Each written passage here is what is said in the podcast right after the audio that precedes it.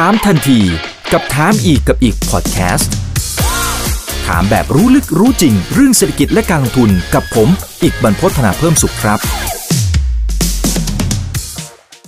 สวัสดีครับ สวัสดีทุกท่านนะครับ นี่คือถามทันทีโดยช่องถามอีกกับอีกกับผมอีกบรรพฒนาเพิ่มสุขนะครับนะทุกเรื่องที่นักทุนต้องรู้นะครับ วันนี้ชวนอาจารย์ตั้มนะครับเข้ามาให้ความรู้กับพวกเรานะครับ เป็นเรื่องที่น่าจะเป็นจุดเปลี่ยนที่สำคัญนะครับ แต่ว่าในเชิงของเทคนิคเนี่ยก็ถือว่า อ้โหใช้ได้เหมือนกันนะก็เลยต้องเรียนเชิญอาจารย์ตั้มนะครับคุณพิริยะสมันทารักษ์นะครับ managing director ฉลก .com มาให้ความรู้กับพวกเรานะครับ สวัสดีครับอาจารย์ตั้มครับผมครับ สวัสดีครับครับเห็นคุณลุงฉลกเนี่ยก็แซวไว้ในไลฟ์ของผมเนี่ยนะหลายครั้งอยู่เหมือนกันนะครับบอกว่าเมื่อไหร่จะคลอดนะตอนนี้มาแล้วนะครับ มาแล้วนะฮะเดี๋ยวรอติดตามจริงๆต้องบอกว่ามันมันออกจากมือผมไปตั้งแต่ตอนต้นปีได้ อุ้ย ต้นปีเหรอฮะ ก็เนี่ยคือคือดำเนินการก็จะเป็นเรื่องของการเนี่ยตรวจสอบอ่านพิสูจนะฮะนู่นนี่นั่นจากทางทีมบอกกแล้วก็มาจนถึงเรื่องการดีลพวกเรื่องกราฟิกปกการจัดหน้าอะไรทั้งหลายของทางฝ่ายการตลาดของสำนักพิมพ์นะครับ แล้วก็เราก็ฝ่ายกราฟิกครับน่าจะคลอดสรุปอันนี้เรารู้วันรู้วันแล้วหรือยังฮะเห็นทางสำนักพิมพ์แจ้งว่าน่าจะพิมพ์เสร็จช่วงต้นเดือนธันวานะครับ วันที่หนึ่งวันที่สองก็ไม่แน่ใจว่าจะวางขายได้วันไหน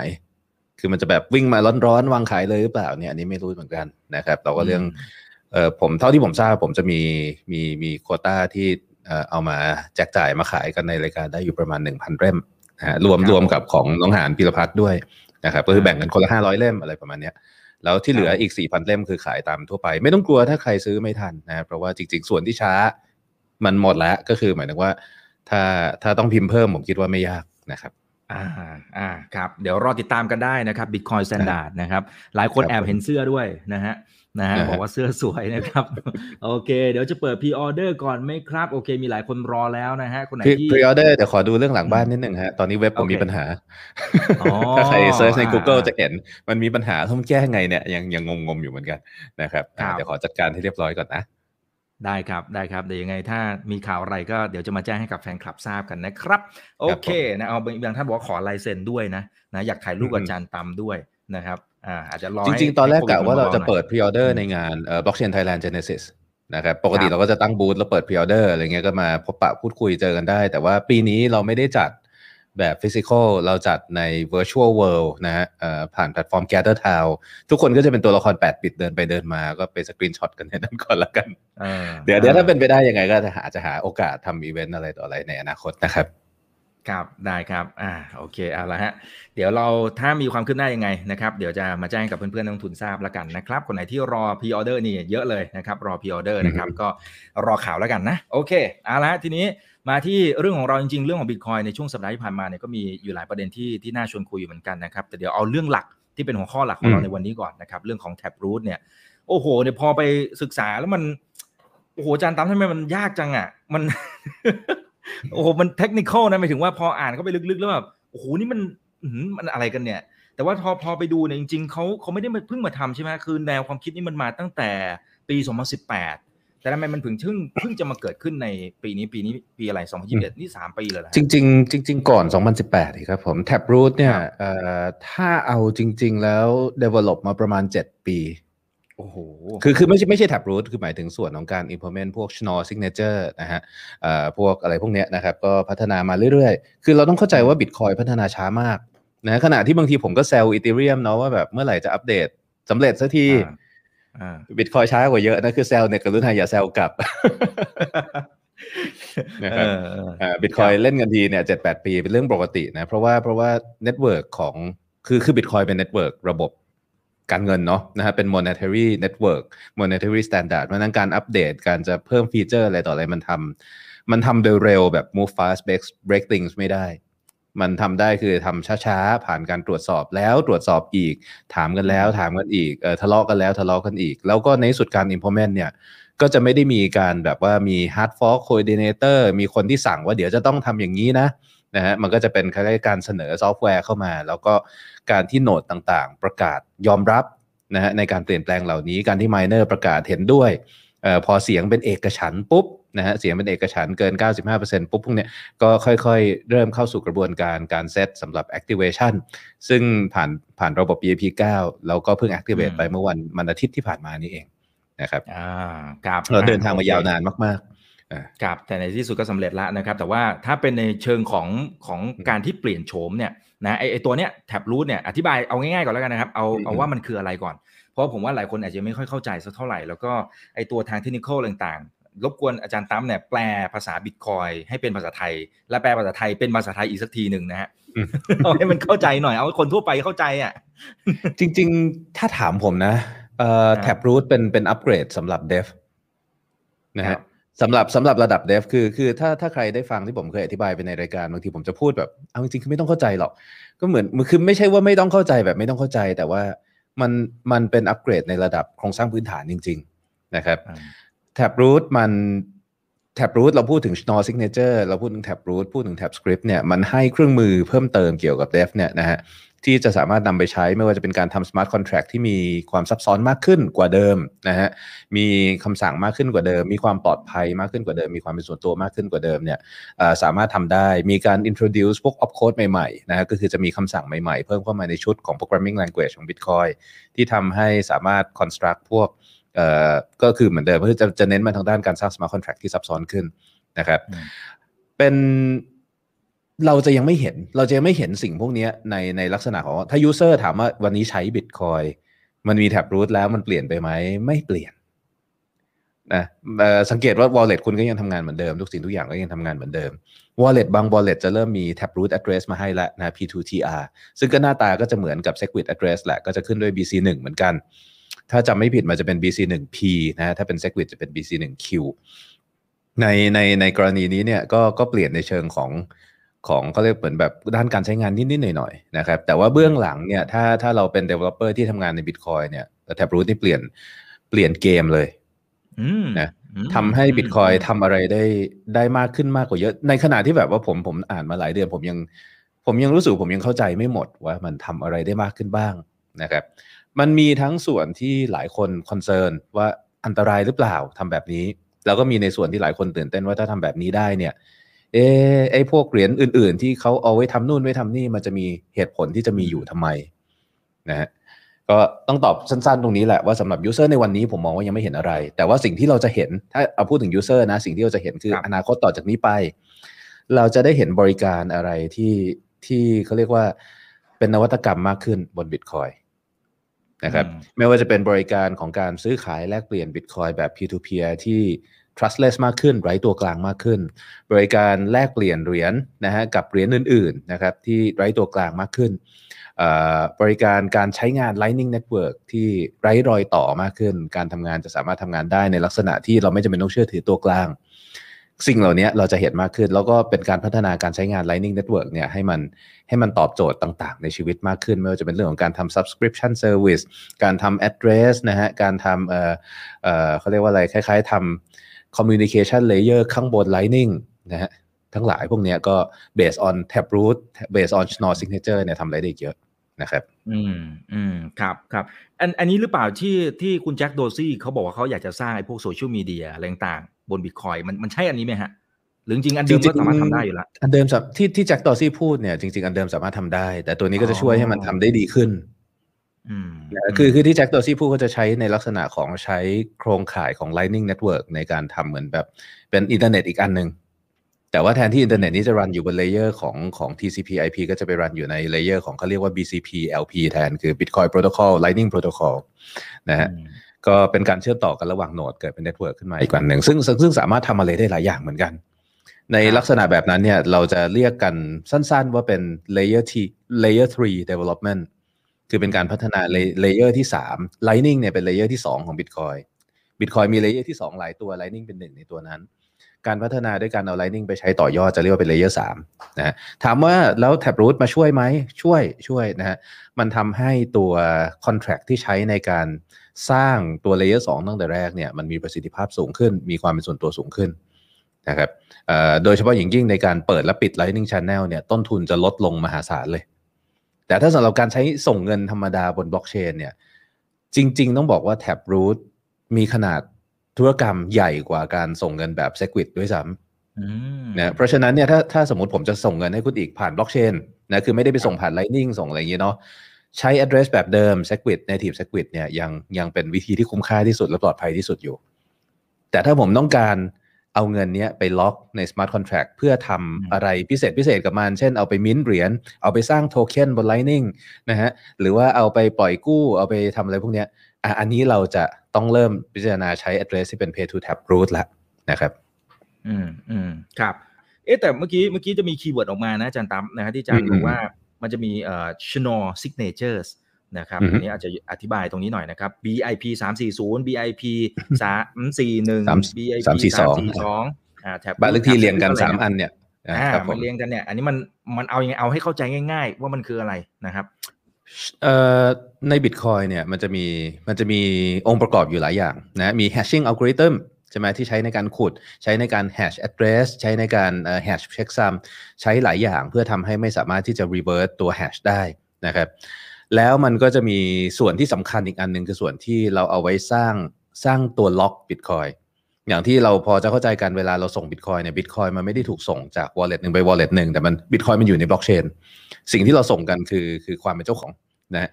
ไอ้ความเป็นเจ้าของเนี่ยแปลว่าเราส่งอะไรเราเราเอา Bitcoin เข้าไปล็อกไว้ใน address address นั้นเนี่ยก็คือ public key เป็น hash ของ public key นะครับ มันก็จะมีส่วนที่เราเรียก public key และ private key นั่นแหละนะที่ที่ที่เป็นสิ่งสำคัญอีกอันหนึ่ง private key และ public key เนี่ยสามารถกระทำในกระทำสิ่งหนึ่งที่เรียกว่า digital signature ได้นะครับ คือเราสามารถพิสูจน์ว่าเราเป็นเจ้าของ private key ที่เป็นคู่กันเชิงคณิตศาสตร์กับ public key ที่ใช้ในการล็อก Bitcoin นี้ โดยที่ไม่จำเป็นต้องเปิดเผย private key วิธีนี้นะครับเป็นขั้นตอนที่เรียกว่าการ sign digital signature Bitcoin ใช้โปรโตคอลที่ชื่อว่า ECDSA ในการทำ Digital Signature ECDSA ย่อมาจาก Elliptical Curve Digital Digital Signature Algorithm นะซึ่งก็เป็นวิธีหนึ่ง แต่คราวนี้ทำไมก่อนที่จะมี ECDSA เนี่ยมันมีอีกวิธีหนึ่งนะอีกอีกมาตรฐานหนึ่งเขาเรียกว่า Schnorr Signature Algorithm Schnorr เนี่ยเกิดก่อน ECDSA นะครับ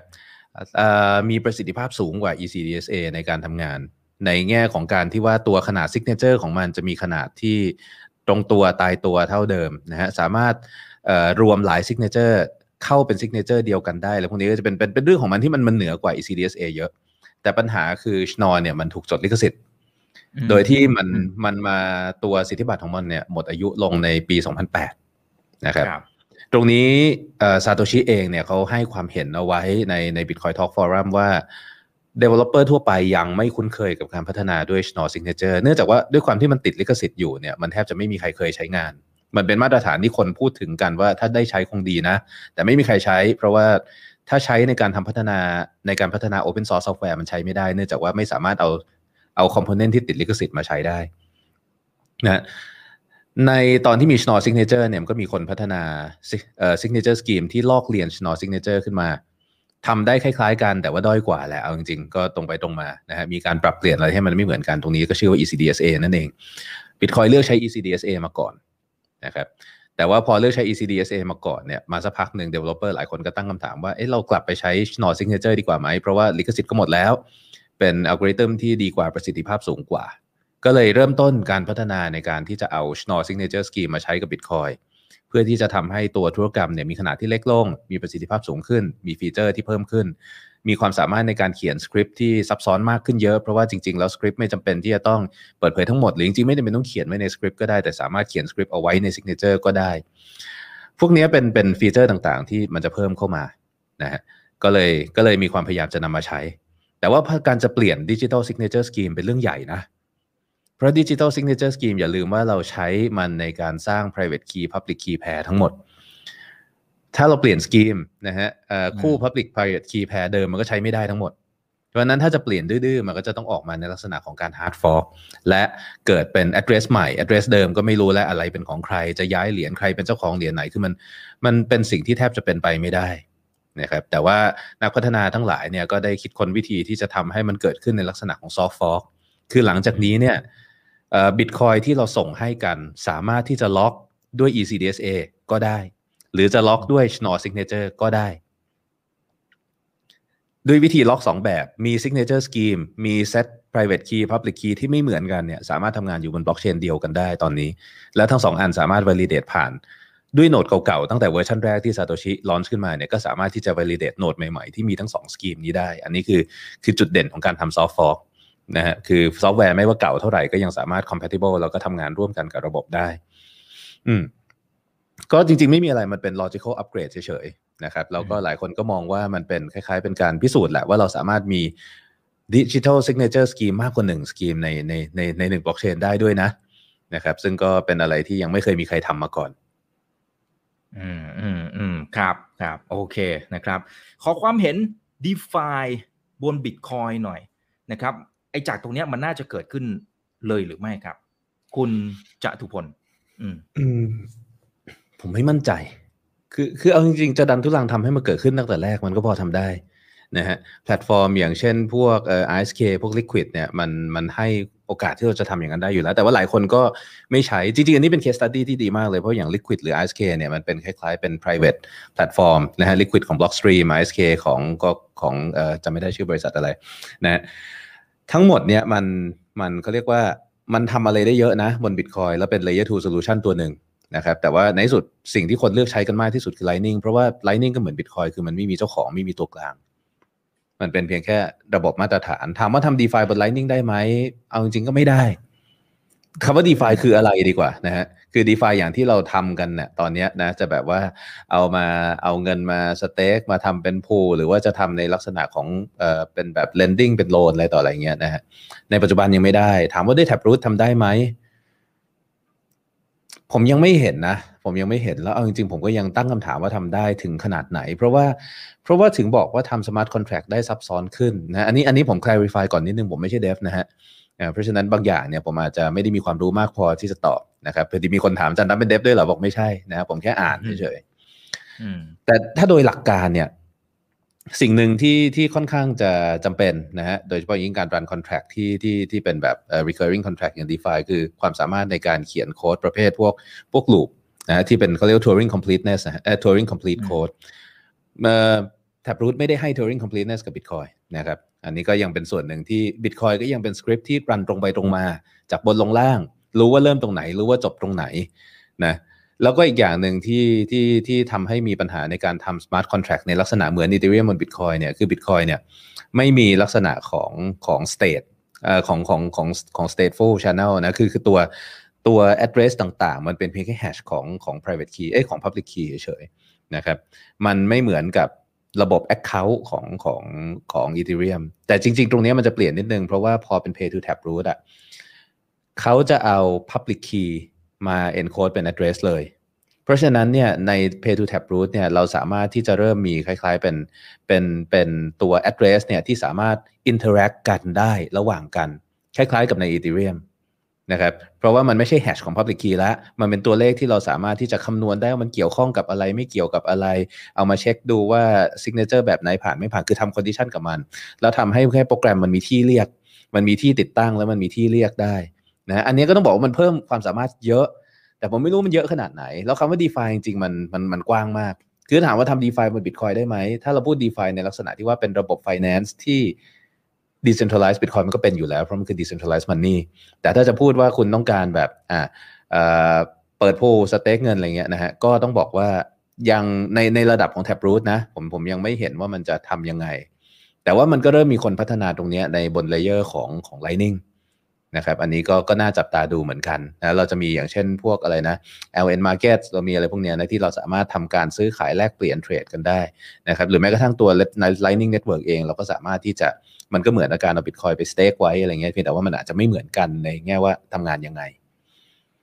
นะครับอืมอืมครับคือต้องบอกว่าโเคว่าฝั่ง developer ของ Bitcoin ไม่ค่อยพูดถึงเรื่องนี้กัน เพราะว่าเขามองว่าอยากจะทำเงินให้ดีก่อน คือ Bitcoin อะมันเป็น better มันมันมันต้องการที่จะเป็น better สาว money มันนี่เออเขาเขาไม่ได้จะทำของเล่น เพราะฉะนั้นเนี่ย พัฒนาขึ้นจากตรงนี้ก็ได้นะฮะซ้อนขึ้นมาเป็น layer อื่นอะไรเงี้ยก็ว่าไป แต่ว่าสิ่งที่ Bitcoin พยายามจะทำคือเฮ้ยเราจะเป็นเงินที่ดีได้ยังไงมากกว่านะครับอืมอืมครับ โอเค ขอบคุณนะครับ อย่างเงี้ย Taproot เนี่ยมันจะเป็นรากฐานอีโค y ิสเต็มของ Bitcoin ในระยะยาวเนี่ย แบบเนี้ยมันจะแข็งแกร่งมากขึ้น สุดท้ายมันก็น่าจะสะท้อนไปที่ราคาใช่ไหมครับนะครับ คือไม่อยากนับการขึ้นของราคาจากการพิมพ์เงินเลยอืมนะฮะนี่คือส่วนหนึ่ง แต่ว่าเอาเอาแค่เรื่องเนี้ยเอาแค่เรื่องอีโคซิสเต็มมันน่าจะแข็งแรงขึ้น นั้นราคามันก็น่าจะน่าจะดีขึ้นหรือเปล่าในระยะยาว มันไม่ค่อยเคยเกี่ยวกันเท่าไหร่นะนะฮะคือราคาเอาเข้าจริง ๆ มันก็มันก็เป็นเรื่องของความต้องการของตลาดนะฮะการที่การที่สิ่งหนึ่งมันทำอะไรได้ดีขึ้นอย่างหนึ่งเนี่ยมันไม่ได้ส่งผลให้ราคามันขึ้นหรือลงอยู่แล้วนะฮะคือคือคำว่าราคาจะขึ้นหรือลงคือคนต้องการมันหรือเปล่า ผมมองว่าบิตคอยอะมันมีความต้องการ ในการที่เราต้องการเป็นเงินที่ดี ต้องการเงินที่เราขนข้ามผ่านพรมแดนข้ามประเทศได้ ต้องการเป็นเงินที่ส่งไปที่นู่นที่นี่ได้ต้องการระบบการเงินที่ส่งรับส่งเร็วรับเร็วค่าส่งถูกเนี่ยบิตคอยไลนิ่งมันตอบโจทย์ของมันตรงนั้นอยู่แล้ว เมื่อความต้องการเหล่านี้มานะฮะมันก็มีกำลังซื้อเมื่อคนต้องการที่จะเก็บเงินที่มีนโยบายการเงินที่แข็งแกร่งไม่เปลี่ยนแปลงอะบิตคอยก็ยังเป็นโจทย์ตรงนี้เป็นเป็นคำตอบตรงนี้ได้อยู่ อืมแท็บรูทก็อาจจะเพิ่มเอ่อคือคือต้องบอกว่าถ้าถ้าสังเกตวันนี้ผมจะตอบแบบ เขาเรียกว่ายังยังนิดนึงเพราะส่วนตัวผมค่อนข้างมีความลังเลเกี่ยวกับแท็บรูทหลายอย่างเหมือนกันนะฮะที่ที่อาจารย์บอกตั้งแต่ตอนต้นด้วยว่าว่ารู้สึกจะมีความกังวลเดี๋ยวอาจจะขยายความตรงนี้ด้วยนะฮะได้ฮะได้ฮะก็เอ่อเขาเรียกว่าอะไรอะมันจะเอ๊ะเพราะว่าคำถามนี่แหละมันฮิตมาที่ประเด็นนี้พอสมควรนะว่าแท็บรูทมันจะเป็นคล้ายๆเป็นรากฐานสำหรับการพัฒนาต่ออีกเยอะเลยเหมือนกัน มันจะทำให้การพัฒนาอื่นๆในบิตคอยเนี่ยมันทำได้ง่าย จริงๆนี่คือนี่คือส่วนที่ผมเป็นห่วงตรงนี้แหละคือส่วนที่ผมเป็นห่วง เพราะว่า บิตคอยควรจะพัฒนาต่อหรือเปล่า คือบิตคอยพิสูจน์ตัวเองว่าเป็นเงินที่ดีนะฮะก็ควรจะหยุดแค่นั้นอย่างนั้นแหละเป็นเป็นเงินที่ที่มั่นคงที่นิ่งแล้วนั่นคือนั่นคือมูลค่าที่มีค่าที่สุดของบิตคอยคือบิตคอยไม่ควรจะพยายามทำตัวเป็นอีเทเรียมนั่นคือหน้าที่ของอีเทเรียมอีเทเรียมไม่ควรจะพยายามทำตัวเป็นเงิน ควรจะทำงานทำตัวเป็น world computer อะว่าไป เช่นเดียวกันนะฮะผมยังมองว่าการที่บิตคอยทำนู่นทำนี่ได้มากขึ้น เราไม่รู้ไงว่าว่าในอนาคตมันจะมีคน exploit อะไรต่ออะไรพวกนี้นะฮะในการที่จะสร้างปัญหาขึ้นใน ecosystem ของ Bitcoin ได้หรือเปล่า แต่ว่าก็ก็ต้องบอกว่ามันจะมันก็ไม่ได้ได้มากถึงกับลักษณะของ code Turing complete อะเนาะนะฮะมันไม่ได้มีช่องโหว่ที่จะทำให้เกิดการโจมตีได้ง่ายๆ ทุกสิ่งทุกอย่างมันก็ยังมีความปลอดภัย มันเพิ่มความเป็นส่วนตัวขึ้นด้วยซ้ำคือถ้าดูตาม paper ทุกอย่างมันดีมากเลยเพียงแต่ว่าตอนนี้เป็นเป็นคล้ายๆเหมือนเหมือนผมอาจจะรู้สึกเหมือนพ่อที่ลูกโตขึ้น และเริ่มขับรถไปโรงเรียนเองหรืออะไรสักอย่างเราก็จะเออเป็นห่วงนิดนึงนะครับ มีความเป็นห่วงอยู่นิดนึงจนแบบดีไหมนะ หรือว่าแบบอยู่บ้านเหมือนเดิมดีหรือเปล่า แต่เราก็รู้ว่าเขาต้องโตใช่ไหมนะฮะก็ก็ก็ลุ้นไปด้วยกันแต่ว่าสิ่งหนึ่งที่เรารู้ก็คือว่าถ้ามันไม่ work ขึ้นมา นี่มันคือ soft fork แปลว่าระบบเดิมมันยังทำงานอยู่ฮะทุกสิ่งทุกอย่างที่เป็นเหมือนเดิมมันยังทำงานได้อยู่ แล้วมันไม่ได้ถูกบั่นทอนลงไปเลย เพราะนั้นมูลค่าเดิมของบิตคอยมันยังอยู่ แล้วถ้าสมมุติว่า Taproot ในอนาคตมันไม่ work ขึ้นมาคนก็แค่เลิกใช้ P2TR กลับมาสู่ P2WPKH เนี้ยมันก็ยังสามารถที่จะทำงานต่อไปได้ แล้วก็ค่อย deprecate ตัวอัปเดตนี้แล้วเปลี่ยนอัปเดตอื่นในอนาคตก็ยังเป็นไปได้เหมือนกัน แต่ก็หวังว่ามันจะทำอะไรได้ดี เพราะว่าความน่าตื่นเต้นที่เกิดขึ้นจากการมี การทำพวก scriptless script นะฮะการทำไอตัว threshold signature การทำสคริปที่มันซ้อนกันเป็น MST ขึ้นมานะฮะทำให้เราสามารถเขียนสคริปต์ได้ซับซ้อนขึ้นเนี่ยมันก็ทำให้มีคนเสนออะไรที่น่าสนใจขึ้นมาเยอะเหมือนกันนะครับอย่างเช่น PS Swap ของของ Blockstream เนี่ยก็ทำได้ด้วย Taproot เท่านั้นอะไรแบบนี้อืมอืมครับโอเคอะเป็นคำถามที่ดีที่ที่เปิดประเด็นใหม่ให้นะครับเออมีบางท่านนะครับ บอกว่าจ่ายค่าหนังสืออาจารย์ตามด้วย Lightning ได้ไหมครับ เออถ้าผมซ่อมเว็บผมทันอะได้ฮะเพราะส่วนส่วนของ Lightning Node Lightning Wallet แล้วก็การทำเช็คเอาท์อะมันเสร็จแล้ว แต่ว่า แต่ว่ายังไม่อยากเปิดตรงนั้นขึ้นมาให้ เพราะว่ายังไม่มั่นใจว่าเว็บมันปลอดภัยอ่าอ่าครับมันมันมันโดนแฮ็กไปเดี๋ยวค่อยว่ากันนะครับโอเคได้ครับอ่าเดี๋ยวรอ confirm อีกหนึ่งคุณนัทพลบอกว่าเอ๊ะแต่ซาโตชิเนี่ยพอเขาปล่อยแล้ว แต่ว่าพอมันยังมีการแก้อัปเดตมันยังทำได้เหรอฮะมันอัปเกรดเนี่ยมันทำได้เลยฮะหรือมันต้องโหวตอะ node อะไรยังไงนะฮะเอ่อเรียกว่าเป็นการเห็นพ้องกันอย่างเอกฉันท์ของผู้ใช้งานทั้งหมดแล้วกันนะฮะคือคือผมจะพูดตรงนี้เรียกว่าบิตคอยไม่ใช่ระบบประชาธิปไตยนะระบบเป็นระบบอนาธิปไตยแปลว่าถ้าคุณไม่เห็นด้วยคุณออกไป ถ้าคุณเห็นด้วยคุณอยู่ แล้วถ้าคนไม่เห็นด้วยใหญ่กว่าคนเห็นด้วยก็แปลว่าจริงๆไอ้คนที่เรียกว่าเห็นด้วยคือกลุ่มไม่เห็นด้วยนั่นแหละนะคือ คือในที่สุดเนี่ยมันมันจะเป็นไปตามที่ผู้ใช้งานมันต้องการแต่เป็นผู้ใช้งานในลักษณะที่เสียงต้องเป็นเอกฉันท์ เพราะฉะนั้นถ้าอัปเดตไหนเนี่ยมันมันมันมีคนกังขาเยอะ มันมีคนตั้งคำถามเยอะมันก็ไม่ผ่าน การอัปเดตบิตคอยในแต่ละครั้งหนึ่งใช้เวลานานมากกว่าที่จะได้เสียงเป็นเอกฉันต้องมีการแบบนั่งอธิบายนะฮะสอนลองใช้ทดลองพิสูจน์ได้เห็นว่าไม่มีปัญหาอะไรเนี่ย นานเป็นเวลาหลายปีแท็บรูทก็ผ่านขั้นตอนการพิสูจน์เหล่านั้นมานะครับเอ่อผมก็เป็นแค่แบบ over protective father คนหนึ่งใช่ไหมที่แบบว่าเราก็ห่วงลูกเรา เหมือนเหมือนบิตคอยลูกสาวอะไรอย่างเงี้ยเนาะนะครับก็เอ่อ อัปเดตได้ครับนะฮะแล้วเนี่ยถ้าถ้าฟังดูนะนี่คือ BAP 340 341 342แปลว่าก่อนอันนี้ก็มีเยอะแล้ว Bitcoin อัปเดตตลอดเวลา นี่คือสิ่งหนึ่งที่หลายคนไม่ไม่ไม่ได้คิดถึงนะฮะ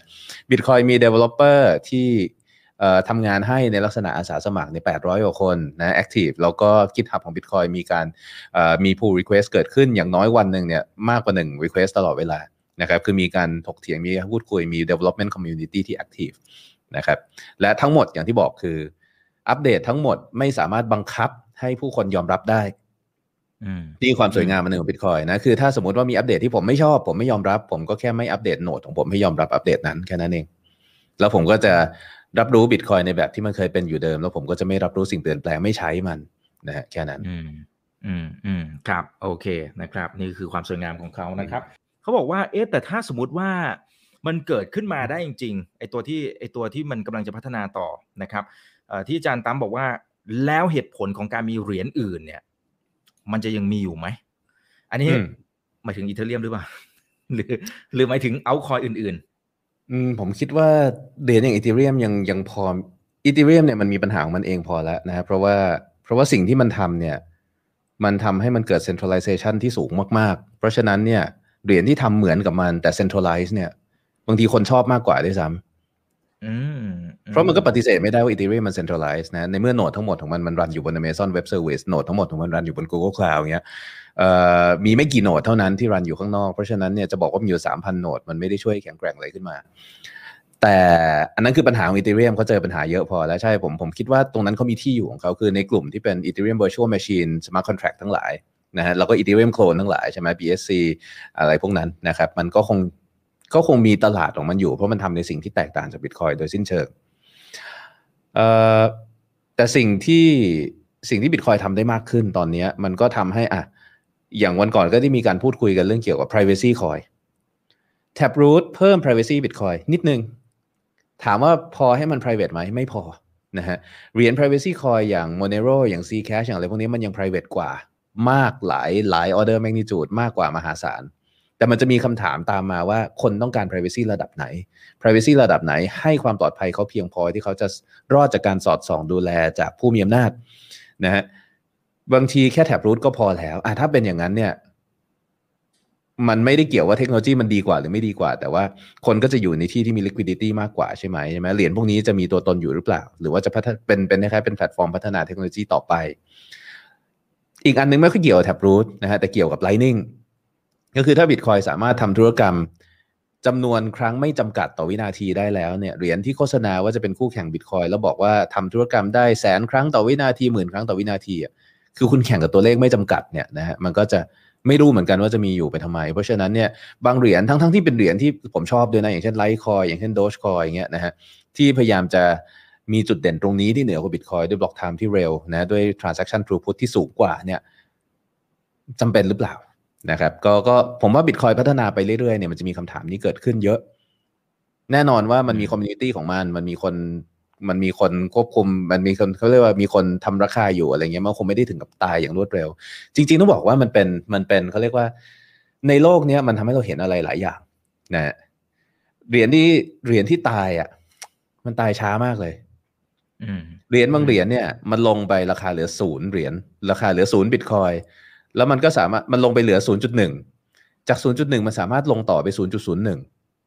จากศูนย์จุดศูนย์หนึ่งมันสามารถลงต่ออีกสิบเท่าไปศูนย์จุดศูนย์ศูนย์หนึ่งบางเหรียญตอนนี้ลงไปถึงศูนย์จุดศูนย์ศูนย์ศูนย์ศูนย์ศูนย์ศูนย์ศูนย์หนึ่งแล้วมันก็สามารถลงต่อไปด้วยการเพิ่มศูนย์ทางซ้ายอีกตัวหนึ่งเพราะฉะนั้นเนี่ยบาง project ที่เรียกว่าถึงแม้ว่าจะเหมือนตายไปแล้ว ก็ยังสามารถมี community ที่เทรดมันปั่นราคาเด้งขึ้นลงในหน่วยที่เล็กลง แล้วเราแค่เติมศูนย์ทางซ้ายไปเรื่อยๆแค่นั้นเนี่ย อยู่เยอะนะฮะเราก็เลยเห็นคล้ายๆ แบบคล้ายๆว่าซากวิญญาณของเอาคอยหลายๆตัวเนี่ยที่อยู่ดีๆมันก็ถูกดึงฟื้นขึ้นมาได้ กลับขึ้นมา เพราะว่ามันยังไม่ตายแต่ว่าเฮ้ยมันตายยากควาเหมมือนกันกาวเออเออนะฮะเออเออครับโอเคนะครับเอ่อเหรียญอื่นเช่นอื่น อันไหนมีแนวโน้มที่จะอัปเดต คล้ายๆ กับแท็บรูทแบบนี้บ้างไหมครับถ้าเป็นเมื่อก่อนก็ต้องบอกว่า Litecoin น่าจะตามมาเร็ว นะครับเพราะว่า Litecoin มักจะอย่างน้อยก็ทำตัวเองให้ compatible กับ Bitcoin ตลอดเวลา แต่ตอนนี้ไม่มั่นใจเพราะว่าที่ผ่านมาปี 2 ปี Litecoin Foundation ไปไปลงทุนลงแรงกับการพัฒนาในส่วน MimbleWimble มาเยอะมาก โดยหวังว่า Bitcoin จะนำไปใช้เพื่อเพิ่ม privacy ให้กับตัวเอง แต่รู้สึกว่ามันก็ไม่ work อยู่ดีนะครับในที่สุดเขาก็ implement MimbleWimble ในลักษณะของ side chain ซึ่งซึ่งมันไม่ make sense เลยในการที่คุณจะมี privacy coin feature แต่ว่าทำงานเป็น side chain ไม่แน่ใจว่ามันจะกลับมาแล้ว implement ตัวนี้กลับเข้าไปได้หรือเปล่าโค้ดเบสมันใกล้เคียงกัน มันแตกต่างกันขนาดไหนนะฮะที่ผ่านมาก็จะเป็นก็จะมีนะเราก็จะมีพวกกลุ่มเหรียญที่ที่เป็นพวกพวกบิตคอยโคลนทั้งหลายที่สามารถที่จะ copy โค้ดบิตคอยแล้วก็ไปอัปเดตตัวเองให้มันสามารถที่จะทำงานร่วมกันได้นะครับสคริปต์พวกสคริปต์ที่ซับซ้อนแล้วก็มีขนาดใหญ่รันยากอันนึงเลยที่จะได้รับประโยชน์ก็คืออย่างพวกการทำ atomic swap นะฮะ เพราะฉะนั้นเนี่ยถ้ามีการอัปเดตขึ้นมาเนี่ยเหรียญเหล่านั้นก็สามารถที่จะทำการเรียกว่าซื้อขายแลกเปลี่ยนกับบิตคอยโดยไม่มีตัวกลางได้ผ่านพวกแพลตฟอร์มที่เป็น DEX ที่เป็น DEX แบบ DEX ที่แท้จริงที่สามารถทำงาน cross chain ได้เนี่ยก็สามารถทำได้ง่ายขึ้น แต่ถ้าไม่อัปเดตมาก็จะเจอเรื่องของไม่ว่าจะเป็นค่าโอนนะฮะการความเทอะทะของธุรกรรมต่อที่มันยังเกิดขึ้นอยู่ อืมครับโอเคครับ คุณแคมนะครับโอ้คำถามเยอะมากจันตั้มนะครับเออคุณแคมหรือคุณคอมเออคุณคอมขออภัยของขออภัยนะครับ คุณคอมบอกว่าเอ๊ะ Taproot มันก็เหมือนกับการอัปเดตมือถืออย่างนั้นหรือเปล่าฮะคือเมื่อก่อนมือถือไอยกตัวอย่าง iPhone นะสมัยก่อนราคาสามหมื่นปัจจุบันสามหมื่นเท่าเดิมนะ แต่ว่า user ปัจจุบันเหมือนกับว่าได้ประสิทธิภาพที่เพิ่มมากขึ้น มันจะเปรียบเทียบอย่างนั้นได้ไหมฮะมันมันไม่น่าจะเป็นการเปรียบเทียบที่เข้ากันเท่าไหร่ผมผมยังพยายามหาความเชื่อมโยงอยู่ มันก็เป็นอัปเดตนะฮะก็เป็นอัปเดตที่เพิ่มประสิทธิภาพใช่ครับผม แต่ว่าโอเค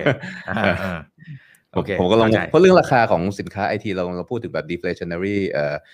เอ่อ goods นะฮะที่มันเกิดขึ้นจากการพัฒนาเทคโนโลยีผมว่าคนละประเด็นกันอืมแต่มีสองสาท่านบอกว่ามันจำเป็นด้วยหรือที่ต้องมีการพัฒนาจริงๆก็เป็นเป็นประเด็นที่ที่อาจารย์ตามได้ได้เกินไว้ตั้งแต่ตอนต้นแล้วแหละนะครับเอ่ออย่างเรื่องอันนี้ยกตัวอย่างท่านนี้เขาบอกยกตัวอย่างเรื่องของ privacy จริงๆตอนนี้มันก็ไม่ได้มีปัญหาอะไรขนาดนั้นหรือเปล่าทำไมถึงต้องพัฒนาตรงนี้หรือว่าจริง ๆ มันมีปัญหาอะไร อืมเรื่องของ privacy เนี่ยเป็นเรื่องที่ developer Bitcoin คือนี่คือนี่เป็นหนึ่งใน push หลัก ๆ ที่ทำให้ Taproot ผ่านออกมาได้ คือ concern ทางด้าน privacy นะครับเพราะว่า Taproot เนี่ยมันช่วยเรื่อง privacy ให้กับ Bitcoin เยอะพอสมควร แต่ถามว่าเรื่อง privacy ผู้ใช้งานทั่วไปแคร์ไหมเนี่ยแทบจะไม่แคร์แต่ developer Bitcoin แคร์มากครับเพราะเขาบอกว่าถ้าเราสูญเสีย privacy เมื่อไหร่เนี่ยเราสูญเสียอธิปไตยเมื่อนั้น อ่าคือคือคือ privacy ในทุกด้าน สังเกตว่า developer พวกนี้เขาไม่ได้มีใครรู้ด้วยซ้ำว่าใครเป็นใคร ส่วนใหญ่นะ เป็น username แล้วก็แบบว่า high identity ตลอดเวลา นี่คือกลุ่มคนที่พัฒนา Bitcoin นะครับ เพราะฉะนั้น privacy สำหรับเขาสำคัญมากอ่าสำคัญสำหรับ user ไหม เขามองว่าสำคัญ เพราะว่าถ้า Bitcoin สูญเสีย privacy เมื่อไหร่ มันจะถูกควบคุมได้ อืมคราวนี้เนี่ยถามว่า Bitcoin สูญเสีย privacy หรือยังนะฮะเราลองดูธุรกิจอย่างเช่นพวก chain analysis ทั้งหลายนะครับบริษัทอย่างแม้กระทั่ง Chainalysis เองนะ Elliptic เอ Elliptical Elliptical นะฮะ Elliptical เป็น wallet นะเอ่อหรือว่าอะไรนะอืม CipherTrace อะไรเงี้ยนะฮะเป็นบริษัทที่เรียกว่าร่ำรวยขึ้นมาเลยในช่วงไม่กี่ปีที่ผ่านมา โดยสิ่งที่เขาทำเนี่ยคือเขา offer service ในการที่จะ track และ trace address และเงินต่างๆ บน network ของ Bitcoin เขาขาย service เขาให้กับรัฐบาลต่างๆ ซึ่งมองในแง่ดีคือเขาช่วยในการปราบปรามอาชญากรรมบน Bitcoin แต่มองในแง่ร้ายคือเขาก็พูดง่ายคือบิตคอยที่คุณมีอยู่ ถามว่ารัฐบาลรู้ไหมว่าคุณมีบิตคอยเท่าไหร่อาจจะรู้ก็ได้ เพราะบริษัทเหล่านี้เขาสร้างความเชื่อมโยงไว้ทั้งหมดเลยว่า address ไหนมันเกี่ยวข้องกับบัญชีที่ KYC ไว้ที่ไหนของใครส่งไปอย่างไร แล้วมันถึงแม้ว่าเราจะพยายามอำพรางการส่งแล้วนะฮะอัลกอริทึมในการตรวจสอบพวกนี้มันยังสามารถที่จะเชื่อมโยงและหาความเกี่ยวพันได้ในระดับที่น่าเชื่อถือมากพอที่จะชี้ได้ว่าใครเป็นใครอ่าสำคัญในแง่ไหนนะฮะลองนึกถึง Executive Order ปี 1933 นะครับประธานาธิบดีจอห์นรูสเวลล์ที่ลุกขึ้นนะฮะ เขาเรียกว่าอะไรยึดทองคำของประชาชนอเมริกันทั้งประเทศนะในปีนั้นเนี่ยนะครับการถือทองคำเป็นสิ่งผิดกฎหมาย แต่ถามว่าเขาบังคับใช้กฎหมายนั้นได้อย่างไร ในเมื่อทองคำเนี่ยมันไม่ได้ติด Wi-Fi ไม่ได้มีอะไรซะหน่อยนะเขารู้ได้ไงว่าใครมีทองคำเขารู้เพราะการซื้อขายทองคำทั้งหมดก่อนหน้านั้นเนี่ย นะจริง ๆ ตั้งแต่หลังจากสงครามโลกครั้งที่หนึ่งที่รัฐบาลยึดเอาทองคำทั้งหมดจากประชาชนไปเข้าคลังเพื่อเพื่อทำให้ค่าเงินของตัวเองแข็งแกร่ง แล้วพอสงครามจบลง ก็หักหลังประชาชนด้วยการบอกว่าเอาธนบัตรไปแทนแล้วกันทองคำเก็บไว้ที่ฉันแหละนะสร้างอุปสรรคต่างๆ นานาทุกวิถีทางในการเอาทองคำออก แล้วก็ให้กฎหมาย แล้วเป็นครั้งแรกที่เกิดกฎหมายขึ้นในโลกที่ทำให้คุณไม่สามารถขนส่งทองคำข้ามผ่านพรมแดนได้นะครับทุกวันนี้กฎหมายนี้ยัง active อยู่นะกลายเป็นว่า wealth ของคุณเนี่ยคุณเอาติดตัวไปต่างประเทศไม่ได้ และนอกเหนือจากนั้นการซื้อขายทองคำทั้งหมดต้องทำผ่านตัวแทนที่ register กับทางรัฐนะครับแล้วคุณเป็นใครที่ไหนยังไงต้องลงชื่อซื้อไปเท่าไหร่ตอนนี้อยู่ที่ไหนจะขายต่อกับใครต้องมีใบแจ้ง เพราะฉะนั้นรัฐบาลรู้หมดเลยใครมีทองคำเท่าไหร่แล้วเมื่อรัฐบาลรู้หมดเลยมีใครมีทองคำเท่าไหร่การออกกฎหมายที่สั่งว่าประชาชนต้องเอาทองคำมาคืนทั้งหมด มาเปลี่ยนไปเป็นดอลลาร์ทั้งหมดนะฮะก่อนที่จะหักหลังประชาชนด้วยการทำลายค่าเงินของดอลลาร์ลงอย่างแบบว่าไม่เหลืออะไรเลยภายในเวลาไม่กี่เดือนหลังจากนั้นเนี่ยมันถึงทำได้ ถ้าเขารู้ว่าคุณมีบิตคอยเท่าไหร่นะฮะอ่าดูง่ายๆ อเมริกาตอนนี้ถ้าคุณมี digital asset เกิน 1 0,000 เหรียญสหรัฐนะครับกฎหมายนี้ยังไม่บังคับใช้ เป็นกฎหมายที่กำลังอาจจะมีการบังคับใช้นะฮะต้องรอประท้วงกันอีกเยอะ ถ้าคุณมี digital asset เกิน 1 0,000 เหรียญสหรัฐคุณต้องรายงานทรัพย์สิน อืม อืม อืมอืมอืมประเด็นคือ แล้วเขาจะรู้ได้ไงว่าคุณมี digital asset เกิน1 0,000เหรียญสหรัฐเขาไม่กล้าออกกฎอย่างนี้หรอกถ้าเขาไม่ได้มีบัญชีอยู่แล้วว่าใครมี digital asset เกิน1 0,000เหรียญสหรัฐอืมคนอเมริกันส่วนใหญ่นะฮะในช่วง 3-4 ปีที่ผ่านมาเนี่ยติดนิสัยการทิ้งเงินเอาไว้บน exchange เพราะว่าก่อนหน้านี้อเมริกามีกฎหมายในส่วนของ capital gain tax เหมือนบ้านเราเลยนะฮะ withholding tax 15%ต่อได้ capital gain tax เหมือนกัน แต่ว่าเขาเสีย บ้านเราเนี่ยยังบอกว่าไม่รู้จะบังคับใช้ยังไงเก็บยังไงอะสรุปเหมือนยังไม่มีการเก็บหรือไปคิดกันเอาเอง แต่ที่นั่นเนี่ยเขาเก็บกันเลยเขาเก็บเลย แล้ววิธีเก็บเนี่ยคือพูดง่ายๆคือเขารู้ว่าใครมีเท่าไหร่ แล้วถ้าคุณไม่จ่ายก็ตามถึงบ้าน IRS นี่คือสรรพากรเราน้องๆนะฮะอืมเอ่อของเขาสรรพากรเรานี่เทคโโลยีเด็กๆเลยใช่อ่านะครับเพราะฉะนั้นเนี่ยการที่คนซื้อบิตคอยซื้อคริปโตเคอเรนซีซื้ออะไรเนี่ยเขาก็เลยเลือกที่จะทิ้งเอาไว้บน Exchange การที่เขาทิ้งเอาไว้บน Exchange เนี่ย Exchange จะทำบัญชีให้ว่าต้นทุนเขาเท่าไหร่ขายไปกำไรเท่าไหร่ แล้วทำแบบสรุปภาษีปลายปีให้ด้วยนะฮะอืมคนก็เลยอืมด้วยความสะดวกสบายชอบแบบทิ้งไว้นี้บน Exchange กันหมดเลย แล้วพอทิ้งไว้บน Exchange กันหมดเลย ตอนนี้เขาก็รู้หมดสิว่าใครมีอะไรเท่าไหร่ใช่ไหมเพราะฉะนั้นคุณก็ต้องรายงานกฎหมายอย่างบ้านเราบางทีเวลาเราเห็นกฎหมายออกมาแล้วตั้งคำถามว่าบังคับใช้ได้เหรอบางทีมันบังคับใช้ไม่ได้ แต่ถ้าอเมริกาออกเนี่ยแปลว่าเขารู้แล้วว่าประชาชนเป็นลูกไก่อยู่ในกำมือ นี่คือความสำคัญของ privacy ฮะ นะฮะอืมเราอุตส่าห์มีเงินที่เราสามารถเป็นเจ้าของได้อย่างแท้จริง ไม่มีใครมายึดไปจากมือเราได้ ส่งให้ใครก็ได้โดยที่ไม่ต้องขออนุญาตใคร ขนติดตัวข้ามผ่านพรมแดนไหนก็ได้โดยที่ไม่มีใครรู้ แต่ถ้าเราสูญเสีย layer ของ privacy ไปทั้งหมดนี่พังทลายลงนะแล้วเขาจะสามารถยึดเงินของเราได้อ่าตอนนี้ผมว่าตอนนี้ในอเมริการะส่ำระสายกันประมาณหนึ่งกับกับกฎไอ้กับการเปลี่ยนแปลงทางกฎหมายที่เกิดขึ้นนะครับ อืมหรือแม้กระทั่งคุณฮิลลารีคลินตันรู้สึกจะเมื่อวานมั้งครับเขาก็ออกมาคอมเมนอืต์มใช่ไหมฮะ ที่ที่ก็บิตคอยระมาณเป็นว่าภัยคุกคามต่อประเทศชาติทำลายประเทศเขาอะไรต่างอ่าๆนะครับทำลายดอลมันลาเป็นการร์ส่งซิก มันเป็นการส่งซิกส่งสัญญาณอะไรยังไงหรือเปล่าครับอาจารย์ตาม ผมก็แซวไปว่าเพิ่งจะรู้เหรอ เออแต่เขาเพิ่งมาพูดไงผมว่ามันบางทีมันมีบอกนัยเพิ่งยะนเพิ่งจะรู้ที่เพิ่งจะรู้เหรอชาวเออบิตคอยเขาไม่ได้แอบซ่อนเลยนะเขาพูดตั้งแต่วันแรกเลยครับแต่เหมือนแบบไม่เคยใส่ใจใช่ไหมแต่มีนัยยะอะไรไหมที่เพิ่งพูดตอนนี้ผมก็คิดว่าก็คงมีแหละนะฮะก็อาจจะเป็นเรื่องของการ manipulate ตลาดเรื่องของการสร้างความกลัว รัฐบาลบางคนบอกว่ารัฐบาลจะยอมให้บิตคอยเจริญเติบโตได้เหรอผมบอกว่ารัฐบาลโจมตีบิตคอยแบบไม่ยั้งเลยมาตั้งแต่ปี 2009ฮะอืมนะครับครั บบิตคอยไม่ตาย ไม่ใช่เพราะว่ารัฐบาลไม่โจมตี เพราะว่ามันแข็งแกร่งมากแล้วฮะอ่าอืมอันนี้ก็เป็นหนึ่งในการโจมตีที่เกิดขึ้น เราไม่ได้แปลกใจอะไรเกี่ยวกับมันนะครับก็ก็ก็คิดว่าไม่น่าจะมีปัญหาอะไร แต่ว่าเราก็จะเห็นแล้วคนบางคนบางพื้นที่คนอเมริกันตอนนี้คือสวย อืม การเข้าถึงคริปโตเคอเรนซีของเขาการเข้าถึงเงินที่เขาสามารถเป็นเจ้าของได้อย่างแท้จริงเนี่ยมันเริ่มถูกจำกัด และ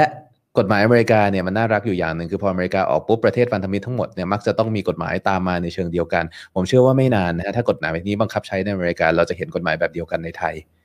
อืมแล้ววันนั้นคุณจะอยากให้เงินของคุณ private คุณจะอยากให้ไม่มีอ่าใครรู้คุณมีเท่าไหร่ อืมครับ แต่ถ้าถ้าสมมุติว่าดึงออกมาเป็นในในใน hardware wallet ก็ไม่น่าเป็นประเด็นตรงนี้ถูกไหมฮะถ้าคุณดึงออกมาจากฮาร์ดจาก exchange ใส่ hardware wallet มันก็รู้อยู่ดีฮะว่าจาก exchange นั้นวิ่งมาสู่ address นี้ใน wallet นี้อืม นี่คือหน้าที่ของพวก chain analysis ถูกไหมเขาก็จะ track ว่าเงินจาก address นี้จากจาก account นี้ที่อยู่บน exchange ซึ่งเขารู้ว่าเป็นของใครมันวิ่งไปที่ไหน ดีไม่ดีเขาไปอืมสาวมาได้อีกทั้งวงเลยว่าเป็นวงญาติญาติโกโหติกาอืมที่มีความเกี่ยวข้องกันอะไรต่ออะไรเงี้ยนะเหมือนกับที่เราสามารถใช้พวกแบบการ trace พวกนี้ในการจับคนแบบกลุ่มพวกพ่อค้ายาอะไรต่ออะไรก็เหมือนกัน นะครับเขาต้องการดึงออกมาให้หมดว่าคนเนี่ยแอบเอาเวลส์ไปเก็บไว้ที่ไหน รัฐบาลผลิตเงินออกมาเยอะแยะครับเขาต้องการให้เงินเนี่ยถ้ามองเลยว่ารัฐบาลมองโลกในแง่ดีเขาต้องการให้มนเงินนี้ไหลไหลเวียนในเศรษฐกิจ มองในแง่ร้ายคือเขาต้องการให้เงินนี้มันไหลกลับเข้าไปในกระเป๋าเขามันไม่ไหลกลับเข้าไป มันผลิตออกมาแล้วมันหายไปไหนวะนะฮะมันก็เริ่มมีความต้องการแล้วที่จะ ต้องดึงต้องเรนทุกสิ่งทุกอย่างกลับเข้ามา เพราะว่าในสังคมที่ที่รัฐเป็นผู้ควบคุมการผลิตเงิน แล้วรัฐต้องการที่จะทำลายความมั่งคั่งและมูลค่าทุกอย่างที่ประชาชนมีเนี่ยเขายอมไม่ได้ที่ประชาชนจะมีเงินที่รัฐไม่สามารถเข้าไปแตะต้องได้ อืมอืมหรือว่าไอ้ตัวนี้เนี่ยแหละ ที่จะเป็นจุดตายของพวกคริปโตรวมถึงบิตคอยด้วย ถึงขั้นนั้นไหมหรือสุดท้ายมันก็จะมีมีวันที่มันจะดิ้นต่อไปอีก ผมคิดว่า ผมคิดว่าประเด็นนี้แหละ จะเป็นจุดโฆษณาหลักของบิตคอยนะครับ เพราะว่าการการ crack down ในลักษณะนี้มันจะทำให้เรารู้สึกนะ อยู่ดีสมมุติว่าเนี่ย ถ้าอยู่ดีๆแบงค์ชาติออกมาบอกว่าคุณอีกทุกคนในประเทศไทยที่มีคริปโตเคอเรนซีมี digital asset เกินหนึ่งล้านบาท ต้องรายงานทรัพย์สินนะ เรารู้สึกยังไงฮะโอ้โห ก็แล้วถ้าจะส่งถ้าอ่าแล้วเราเริ่มมีกฎหมายอีกอันหนึ่งที่มาเรื่องเกี่ยวกับการฟอกเงินใช่ไหมการส่งการทำธุรกรรมสินทรัพย์ดิจิทัลเนี่ยอาจจะเข้าข่ายการฟอกเงิน เรารู้สึกยังไงกับเงินที่เราหามาเราเก็บได้อย่างสุจริตอยู่ในรูปแบบดิจิทัลที่ที่มันไม่ควรจะมีใครมายุ่งกับเราแล้วนะครับ มันคือเงินของเราถูกปะแต่เราเริ่มรู้สึกแล้วว่ามันไม่ใช่เงินของเรานะครับอ่าแม้กระทั่งความสามารถในการซื้อบิตคอยและการเข้าถึงบิตคอยถ้าอยู่ดีรัฐบาลบอกว่าคุณไม่สามารถซื้อบิตคอยได้ด้วยเงินนี้นะฮะไอ้เงินนี้เนี่ยแหละเงินรัฐเนี่ยแหละ คนก็จะเริ่มมองแล้วแหละว่าอ้าวมันไม่ได้ซื้อได้ทุกอย่างตามที่เราต้องการเหรอนะครับสรุปแล้วมันเงินใคร เงินนี้ต้องขออนุญาตด้วยเหรอตอนใช้ ไม่ใช่เราเหรอที่เหนื่อยแล้วทำงานเราได้มันมานะเพราะฉะนั้น ผมว่าการโจมตีของรัฐในลักษณะนี้ในระยะยาวมันกลายเป็นการโฆษณาคุณสมบัติของบิตคอยในการเป็นเป็นเป็น decentralized money นะครับเป็นเงินที่ควบคุมไม่ได้ แต่ว่าคนก็จะต้องเรียนรู้ว่าจะทำอย่างไร ให้มันมีความเป็นส่วนตัวให้ได้ด้วยเหมือนกัน ครับครับแล้ววิธีเดียวที่ผมทางออกทางออกในที่นี้จริงๆก็เป็นสิ่งที่คนในสังคมบิตคอยรณรงค์กันนะฮะ not your keys not your coin เก็บเงินเองใช่ไหมผมก็จะรณรงค์ในเรื่องของการทำคอยจอยนะฮะการทำพวก privacy ทั้งหลายที่ทำให้มัน track เงินได้ยาก แท็บรูทช่วยตรงนี้นะฮะช่วยในการที่สมมติว่าคอยจอยไม่ได้ช่วยเท่าไหร่ แต่มันจะช่วยในเรื่องของการทำพวก multi sig transaction ทำอะไรต่ออะไรที่เราเพิ่มความเป็นส่วนตัวขึ้นได้นะครับแล้วจริง ๆ การเอาบิตคอยมาเก็บไว้ในตัวเองนะฮะถ้าเราล้างความความสามารถในการติดตามตัวไปได้เกือบทั้งหมดแล้วนะฮะเราสามารถเอาเงินนี้ล็อกเข้า Lightning Network แล้วพออยู่บน Lightning Network แล้วเนี่ยมันเป็นส่วนตัวโดยโดยสิ้นเชิงอยู่แล้วนะครับไม่ไม่ถึงกับโดยสิ้นเชิงอะบน Lightning Network มีวิธี track แต่ว่ายากมาก นะฮะยากมากวิธี ยากมากๆ วิธีเดียวที่จะ track การไหลของเงินบน Lightning Network ได้คือคุณต้องมี node ใน Lightning Network จำนวนมาก และ node นั้นจำเป็นต้องรับส่งเงินจำนวนมาก กับ node อื่น ๆ ทั้งหมด ซึ่งแปลว่าคุณจะต้องทำให้ระบบนี้มันทำงานดีขึ้นมากๆ แล้วค่อยเก็บข้อมูลของการส่งเงินว่าไอ้ตัวค่า hash ที่วิ่งส่งไปส่งมามันมีซ้ำกันตรงไหนบ้างแล้วเริ่มสร้าง network ของการเชื่อมต่อ ต้นทุนสูงมากในการทำตรงนี้นะสูงสูงกว่าบนบิตคอยอีกเยอะ ผมไม่แน่ใจว่าพวกเชน analysis มีการทำแล้วหรือยัง ก็ก็คิดว่ายังนะครับเพราะดูจากจำนวน node มันก็ส่วนใหญ่ก็ยังส่วนใหญ่ก็ยังมีชื่อตลกตลกกันอยู่ นอกจากเขาจะแอบปลอมตัวเข้ามาเนาะนะครับครับ โอเค เขาบอกว่าอาจารย์ตั้มคิดอย่างไรกับ DEX นะว่า white paper ของคุณ Jack Dorsey ได้ได้อ่านหรือยังครับ ยังไม่ได้อ่านละเอียดครับ แต่น่าสนใจ แต่ว่าผม เอาจริงผมกลัวทุกสิ่งทุกอย่างที่ Jack Dorsey พูดว่าจะทำอุ้ยยังไงฮะคือคือคือเราอย่าลืมว่าแพลตฟอร์มของเขาเนี่ยเป็นแพลตฟอร์ม panopticon ที่ใหญ่ที่สุดเป็นอันดับสองของโลกนะฮะเฟซบุ๊กคือ panopticon ที่ใหญ่ที่สุดอันดับหนึ่งนะคือเขาเรียกว่าเป็นเป็นเป็นคุกจองจำความประพฤติของประชาชนที่ใหญ่ที่สุดอันดับหนึ่งของโลก Twitter คืออันดับสองนะนะฮะเซนเซอร์ชิพบน Twitter การแทรกแซงข้อความ subliminal ทั้งหลายบน Twitter มันรุนแรงมาก เขาเป็น CEO Twitter เขาชอบบิตคอยมาก เขาบอกว่า Twitter อยู่นอกเหนือการควบคุมเขา เขาเท่มาก แล้วทุกครั้งที่เขาพูดอะไรก็ตามผมชอบมาก แล้วผมก็กรี๊ดแล้วก็ยืนปรบมือเช่นเดียวกันกับทุก ๆ คน แต่มันก็ต้องเตือนความรู้สึกในใจตรงนี้นิดนึงว่า ใช่หรือเปล่าวะคือคือคือคุณอยู่กับบิตคอยมากๆ คุณจะเริ่มระหน่อยนะฮะ แต่ว่า ก็ต้องรอให้เขาพิสูจน์ตัวเองแหละ ผมว่านะครับผมผมคิดว่านี่คือโปรเจกต์ที่เขาพยายามจะพิสูจน์ตัวเอง นะว่าว่าว่า Twitter เนี่ยสถานการณ์ของ Twitter เนี่ยมันอยู่นอกเหนือมือของเขาจริง ๆ แล้วก็นี่คือสิ่งที่เขาพยายามที่จะทำเพื่อไถ่บาปให้กับตัวเอง ก็ต้องรอดูว่ามันจะจะเป็นไปได้ไหมนะฮะจะเป็นไปได้ในลักษณะที่ไม่เอื้อให้เกิดการควบคุมง่ายขึ้นในอนาคตหรือเปล่า อืมอืมอ่าอย่างคุณโดนัลด์ทรัมป์ก็โดนโดนไปรอบหนึ่งนะครับงอนนะไปเปิดของตัวเองแล้วด้วยซ้ำนะครับ ไม่ไม่เชิงโดนไปรอบหนึ่งทุกวันนี้ยังไม่สามารถกลับมาบนทวิตเตอร์ได้เลยเอ่อถาวรเลยนะครับอ่าถาวรเลยนะฮะ แล้วก็สื่อ mainstream media ทั้งหมดบล็อกและแบนหมด เพราะฉะนั้นที่ใครอยากจะดูโดนัลด์ทรัมป์ตอนนี้ก็ต้องไปเอ่อ Truth ใช่ไหมนะฮะก็คือ network ของเขาเองอะไรเงี้ยครับอ่าจัดเองเลยแล้วกันนะครับอ่าขออีกสักสองสามคำถามนะครับ คุณเกชนะฮะบอกว่าเว็บ 3.0 เนี่ย มุมมองของอาจารย์ตั้มคิดว่าอ่าหนึ่งคือมันคืออะไรนะสองต้องใช้เวลาอีกนานไหมครับ ถึงจะเกิดภาพนั้น อันนี้ต้องถามพวกกลุ่ม Ethereum Dev เนาะนะครับผมไม่ค่อยอินเท่าไหร่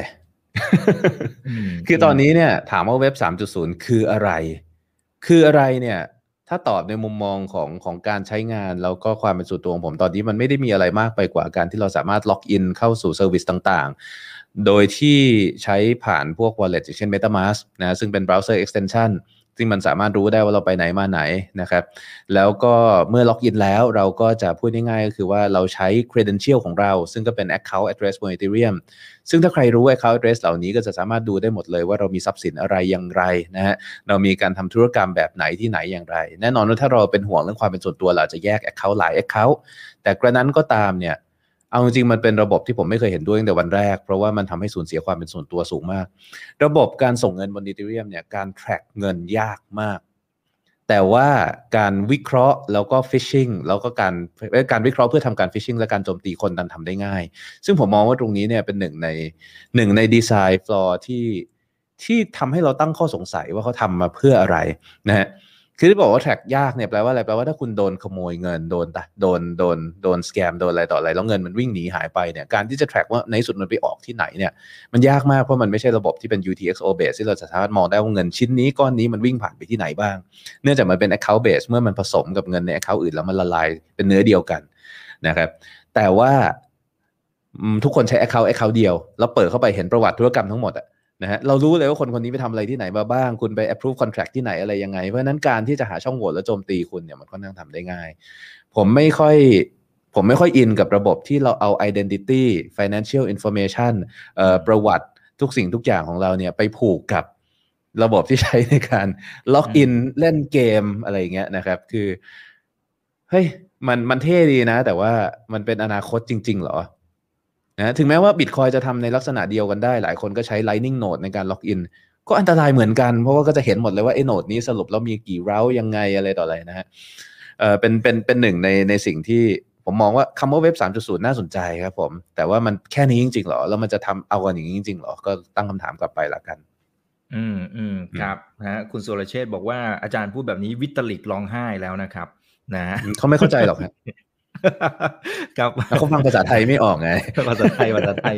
นะครับโอเคนะฮะเอ่อมีบางท่านนะครับ บอกว่าถ้าเอาบิตคอยไว้ใน Lightning Network เนี่ย ยังไม่ได้เอาเข้าบิตคอยเชนถ้าสมมติว่าลืมรหัสเข้ากระเป๋าเนี่ย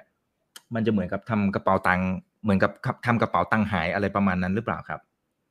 เอ่อถ้าในกรณีคำถามนี้น่าจะแปลว่าคุณใช้ Lightning Wallet ในมือถือนะฮะพวกนี้ก็จะมี password ในการเข้า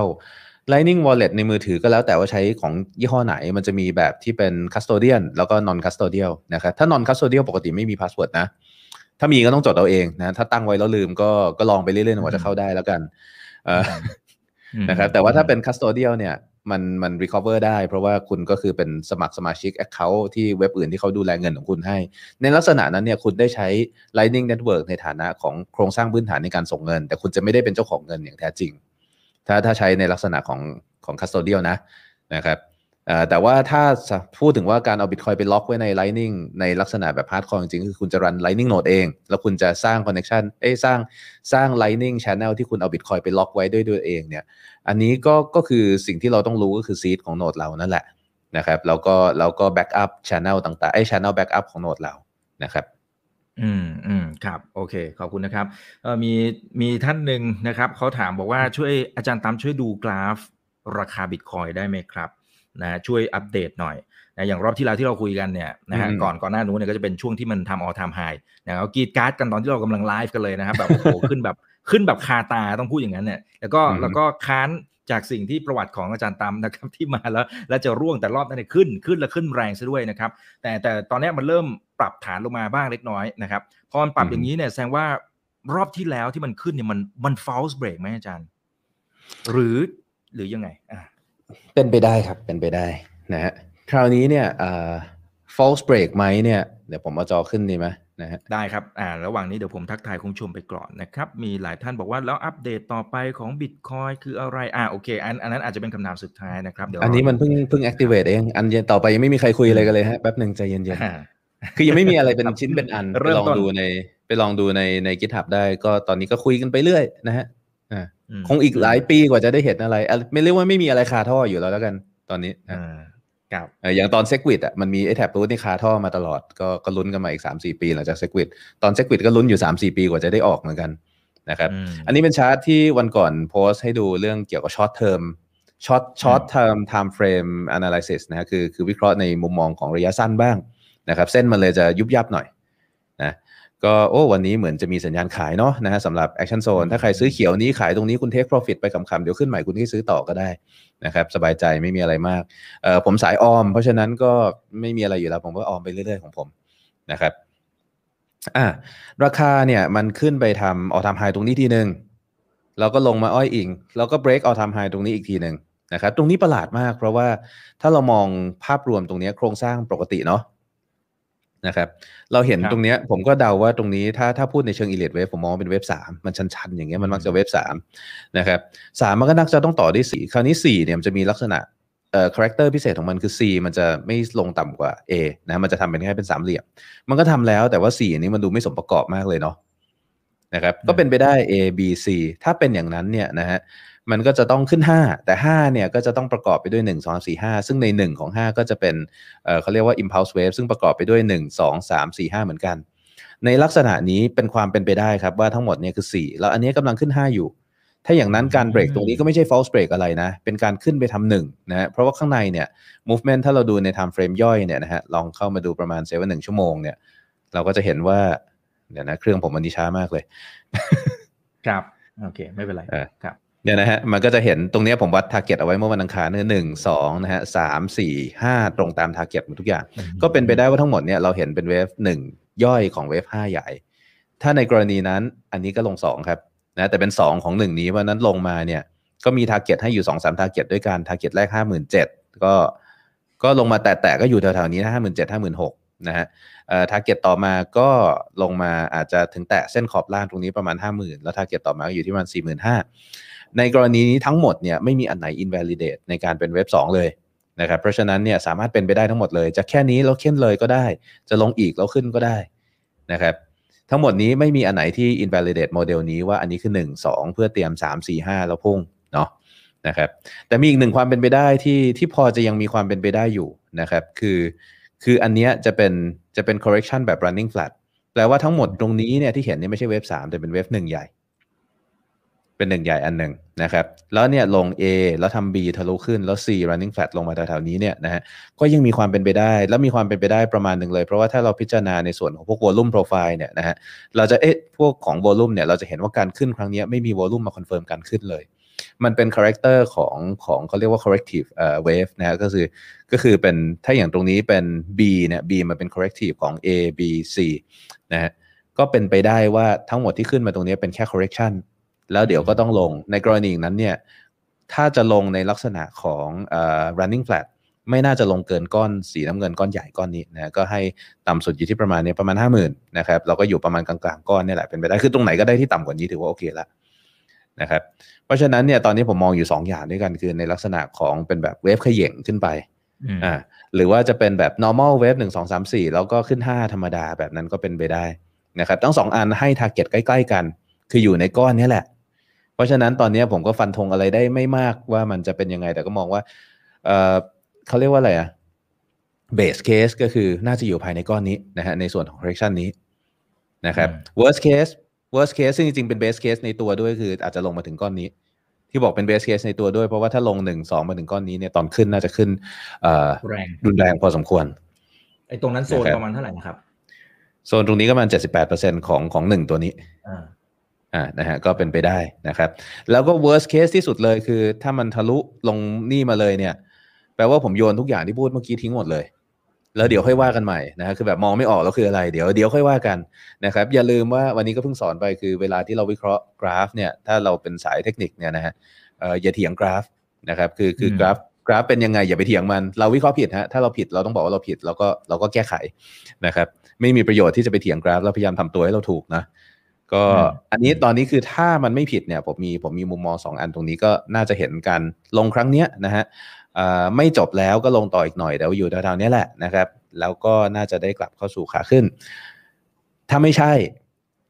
มันเป็นแพทเทิร์นที่ไม่ค่อยเคยเห็นเลยการที่มันจะ false break มาแค่นี้แล้วลงลึกอืมนะครับ แต่ก็อาจจะเป็นครั้งแรกของ Bitcoin ก็ได้ ทุกอย่างมันมีครั้งแรกเสมอ แต่คิดว่าไม่ likely เพราะมันไม่เคยมีอะไรแบบนั้นเกิดขึ้นมาก่อน อืมอืมอืมครับครับครับเออแต่แต่เมื่อกี้อาจารย์อาจารย์นับบอกว่าอาจารย์ตั้มมีมีทั้งพอร์ตจริงๆเราคุยกันมาหลายครั้งแล้วนะครับ อาจารย์ตั้มมีมีแบ่งนะครับเออก็ก็อืมส่วนหนึ่งก็จะเป็นการออมต่างๆ คือถ้าถ้ามันอืมลงมาอย่างนี้คือคือยังรออยู่ใช่ไหมฮะหรือก็ยังออมไปเรื่อยๆอยู่ดี คือผมคือก็รอลงมาทาร์ส่เก็วนตเราค่อยออมหรือยังไงฮะสตามสไตล์เอ่อ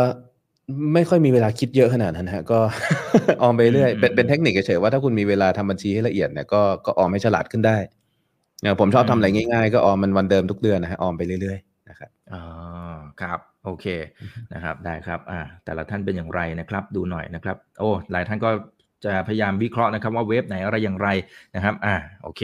แต่ว่าในท้ายที่สุดเดี๋ยวถ้าถ้าภาพมันกราฟมันเฉลยอะไรยังไงนะครับ แล้วมันจะเหมือนหรือมันแตกต่างยังไง เดี๋ยวจะเรียนเชิญอาจารย์ตั้มเข้ามาพูดคุยกันเพิ่มเติมนะครับเอ่ออันนี้อันนี้คำถามเล่นๆเฉยๆว่าแท็บรูทเนี่ยมันออกเสียงว่าอะไรฮะเขาเขาบอกเขาออกก็เสียงไม่ก็ถูกแท็บรูทนะฮะไม่บางคนก็อ่านทับรูทเออ ตับรูทเออตับรูทไม่แท็บรูทนะฮะแท็บรูทที่แปลว่าลากแก้วอะถูกแล้วอ๋อนะครับเออ่าอเออมีหน้าคนคนเออคือลักษณะของโครงสร้างเนี่ยเขาเขาเขาพูดเหมือนกับว่ามันสามารถที่จะแบบมีรากหลัก แล้วก็แตกแขนงออกไปได้คือคือสคริปต์แต่ละอันที่เราที่เราใช้ในการล็อกบิตคอยเนี่ยมันสามารถที่จะอยู่ในกิ่งก้านสาขาของรากที่แตกแขนงออกไปจากตัวรากแก้วได้ แล้วสิ่งที่เราใช้ในการแฮชเนี่ยคือเราแฮชแค่รากแก้ว แต่มันสามารถจะที่จะพิสูจน์ไอ้พวกรากกิ่งรากก้านทั้งหลายผมไม่รู้เขาเรียกว่าอะไรอะเนาะนะฮะได้ ในเชิงในเชิงในเชิง cryptographic proof เนี่ยสามารถทำได้ก็เลยทำให้มันมีประสิทธิภาพเพิ่มขึ้น คือไม่จำเป็นต้องต้องพิสูจน์ข้อมูลทุกอย่างแบบคลี่ออกมาทั้งหมดให้มันเปลืองพื้นที่บล็อกตลอดเวลา อืมอืมครับ อะโอเคนะครับ ขอคำถามสุดท้ายอาจจะเป็นคำถามนี้แล้วกันนะครับ เออเขาบอกว่าบิตคอยน์มันจะเป็นเงินได้จริงเหรอครับนะคือมันมีจำกัด 21 ล้านเหรียญแต่ว่าจุดทศนิยมเนี่ยมันมันมีไม่จำกัดนี่ นะมันเหมาะกับการเก็บมูลค่ามากกว่าหรือเปล่าอาจารย์ตั้มมีความเห็นตรงนี้ยังไงครับ ขอขยายความหน่อยนะจริงๆ เราเพิ่งได้ทดลองใช้เงินที่มี supply ไม่จำกัดมาเป็นเงินของโลกเนี่ยก็ประมาณร้อยกว่า 200 ปีแค่นั้นเองนะครับตลอดระยะเวลาก่อนหน้านั้นเนี่ยมนุษย์ใช้สิทธิทรัพย์สินที่เรียกว่ามี supply inelasticity สูงมาเป็นเงินมาตลอดนะฮะอ่าเราใช้ทองคำเพราะว่าอะไรเพราะว่า supply ของมัน inelastic นะฮะเราใช้หินสำหรับชาวไร่เกาะไอ้ชาวเกาะแยบเขาใช้หิน เพราะว่า supply ของมัน inelastic มันเพิ่มจำนวนไม่ได้นะครับมันเป็นจริง ๆ มันเป็นคุณ i t y ที่สำคัญของเงินเลย เพราะว่าเงินเนี่ยในที่สุดแล้ว มันไม่ได้เป็นเพียงแค่ means to an end นะมันไม่ได้เป็นเพียงแค่เครื่องมือในการจับจ่ายใช้สอยเหมือนกับที่รัฐพยายามจะทำให้เราเชื่อว่ามันเป็นอย่างนั้น เงินมันมีเงินมันไม่ได้แยกหน้าที่ว่าคุณจะเป็น store value เป็น medium of exchange หรือเป็น unit of account เงินมันคือทุกสิ่งทุกอย่างนี้รวมกัน นะครับแล้วมันต้องทำหน้าที่ได้ดีทุกอย่าง จริง ๆ การที่มันจะเป็น medium of exchange ได้ มันต้องเป็น store value ที่ดีก่อน ถูกไหมเพราะการที่จะเป็น medium of exchange ที่ดีได้แปลว่าผมจ่ายเงินให้คุณอีกเนี่ยคุณอีกต้องอยากรับเงินนั้น แต่ถ้าเงินที่ผมจ่ายไปเนี่ยคุณอีกมองว่าเฮ้ยเงินนี่มันเก็บ value ไม่ได้นี่หว่าจะรับมาทำไม ก็ไม่อยากรับไงนะครับแล้วทำไมเราถึงรับเงินรัฐบาลกัน เพราะว่าอย่าลืมว่าเงินรัฐบาลตอนแรกเนี่ยมันถูกแบกด้วยทองคำอืม เงินรัฐบาลไม่ได้เกิดขึ้นมาในแวคิวมโดยที่แบบอยู่ดีๆบอกว่ารัฐบาลมาบอกว่าฉันมีเงินใหม่ทุกคนหันมาใช้กันดีกว่า เงินนี้มีจุดเด่นอะไรคือพิมพ์เพิ่มได้ไม่อันมันไม่มีใครใช้หรอกครับนะฮะมันมาจากการที่มันแบ็กด้วยทองคำจนวันหนึ่งที่มีการพยายามที่จะพิมพ์เงินเพิ่ม ก็ออกกลอุบายในการที่จะทำให้ทุกคนเนี่ยเอาทองคำใส่เข้าคลังเข้าไปให้หมด เกิดสงครามโลกครั้งที่หนึ่งขึ้นมา นะครับสงครามโลกครั้งที่หนึ่งเป็นข้ออ้างสำคัญที่ทำให้ประชาชนทุกคนเนี่ยถูก encourage ให้เอาเงินกลับเข้าคลังในครั้งนั้นเนี่ยรัฐบาลยังไม่รู้ว่าใครมีทองคำเพราะฉะนั้นเนี่ยรัฐบาลออกเพียงแค่โน้ตที่บอกให้ว่าเออขอให้ผู้คนเนี่ยใช้ธนบัตรเมื่อเมื่อเมื่อเมื่อใดก็ตามที่สามารถใช้ได้พยายามหลีกเลี่ยงการใช้เหรียญทอง แต่ขอให้นำเหรียญทองเนี่ยไปจ่ายให้กับ post office แล้วก็ธนาคารเท่านั้น เพื่อที่จะดูดทองคำกลับเข้าสู่คลังอ่าแล้วพอทองคำกลับเข้าไปอยู่ในมือแล้วไม่ปล่อยออกมา นะแล้วพอไม่ปล่อยออกมาเนี่ยนะฮะต้องใช้เวลาอีกอีกหนึ่งสงครามโลกเต็มๆนะครับในการที่จะคล้ายๆพยายามทำลายลิงก์ระหว่างเงินกับทองคำให้สิ้นเชิง จนสำเร็จเสร็จสิ้นนะฮะในปี 1971 ที่สามารถตัดขาดทองคำออกจากเงินได้ วันนั้นคนถูกมัดมือชกแล้วต้องใช้เงินกระดาษรัฐบาลอันนี้ แต่ถามว่าถ้าเงินรัฐบาลรัฐบาลเงินกระดาษรัฐบาลเกิดขึ้นมาโดดๆเลยแล้วบอกว่าให้ผู้คนใช้ไม่มีใครใช้หรอก เพราะว่ามันเก็บมูลค่าไม่ได้ เพราะว่ามันมี supply inelasticity ที่สูง แต่เราหลังจากนั้นเราก็ถูกนักเศรษฐศาสตร์เคนเซียนกรอกหูขึ้นมาตลอดเวลาว่าเงินที่ดีเนี่ยรัฐบาลต้องคุม supply ได้ ต้องเพิ่ม supply ได้เวลาที่มันฝืด ต้องลด supply ได้เวลาที่มันเฟ้อโกหกทั้งเพนะครับ จริง ๆแล้วเนี่ยมันไม่เคยมีมาก่อนนะฮะผมชอบคำตอบของของของคุณเซฟดีนามูสอันหนึ่งมาก ๆ เลยว่า ในเราไม่จำเป็นที่จะต้องแก้ไขความยาวของหน่วยเซนติเมตรเซนติเมตรบนบนบนไม้บรรทัดนะ เพื่อที่จะวัดลูกของคุณที่กำลังค่อยๆโตขึ้นทุกวัน เด็กเขาโตขึ้น แล้วความสูงเขาก็เพิ่มขึ้น การที่เราไปเปลี่ยนสป라이ของเงินเนี่ยมันเหมือนกับการที่เราเปลี่ยนตัวเลขบนไม้บรรทัด ให้มันใหญ่ขึ้นให้มันเล็กลงตามความชอบของรัฐบาล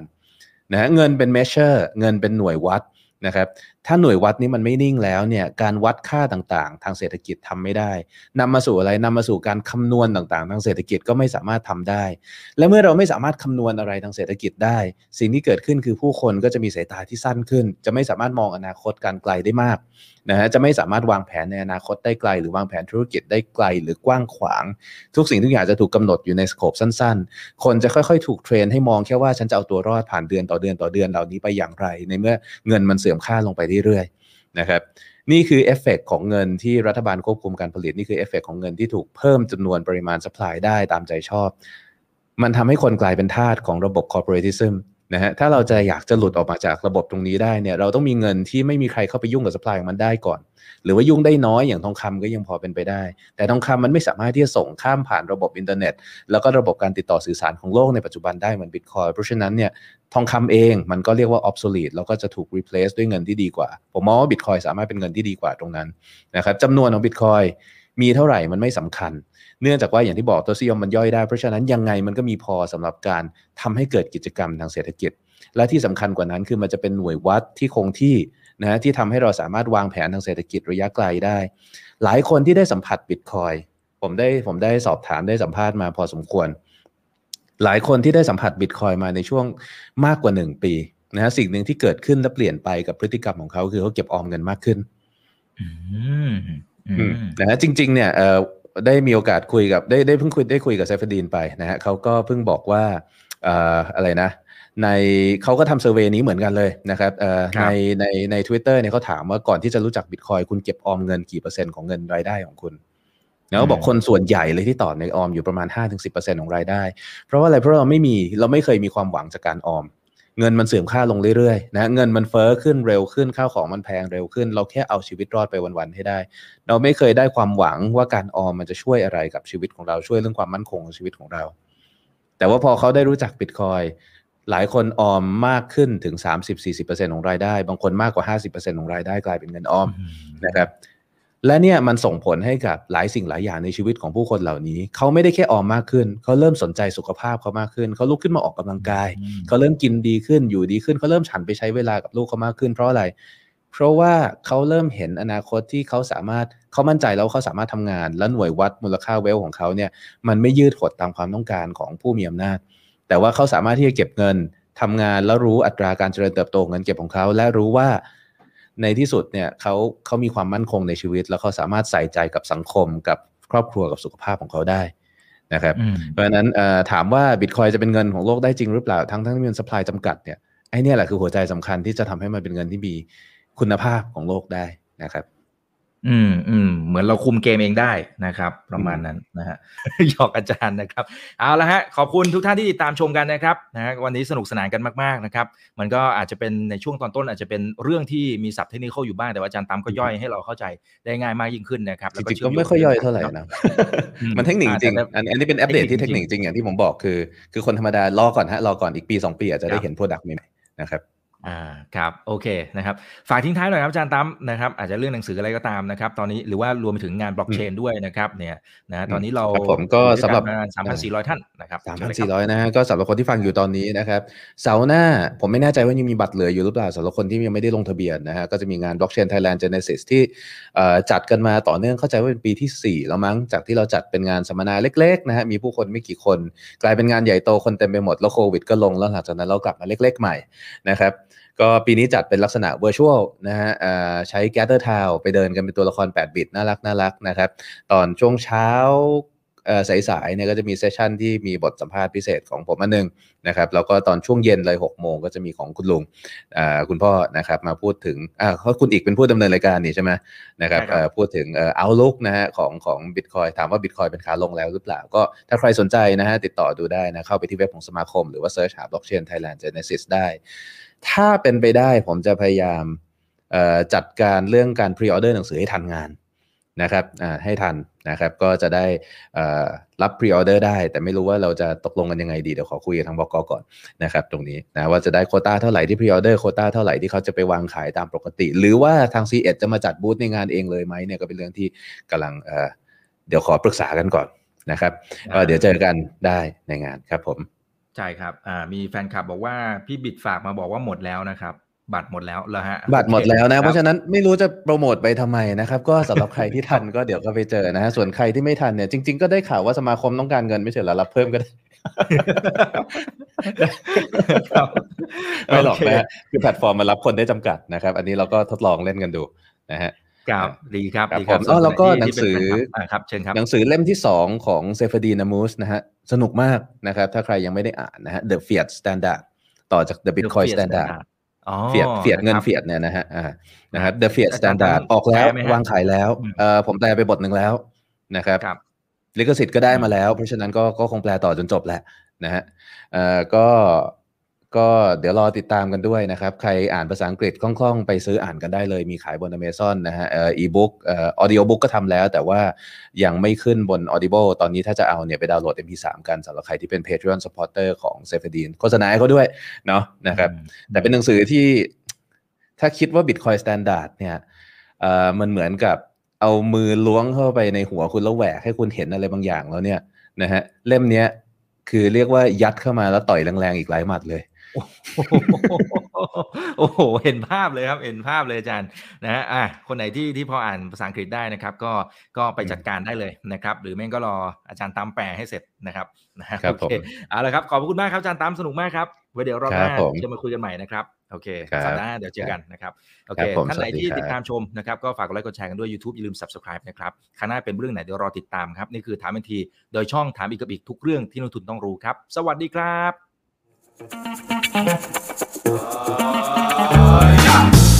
ถ้าชื่นชอบคอนเทนต์แบบนี้อย่าลืมกดติดตามช่องทางอื่นๆด้วยนะครับ ไม่ว่าจะเป็น Facebook, YouTube, Line Official, Instagram และ Twitter จะได้ไม่พลาดการวิเคราะห์และมุมมองเศรษฐกิจ และการลงทุนดีๆ แบบนี้ครับ อย่าลืมนะครับว่าเริ่มต้นวันนี้ดีที่สุด ขอให้ทุกท่านโชคดี และมีอิสรภาพในการใช้ชีวิต ผม อีกบรรพฒนาเพิ่มสุขครับ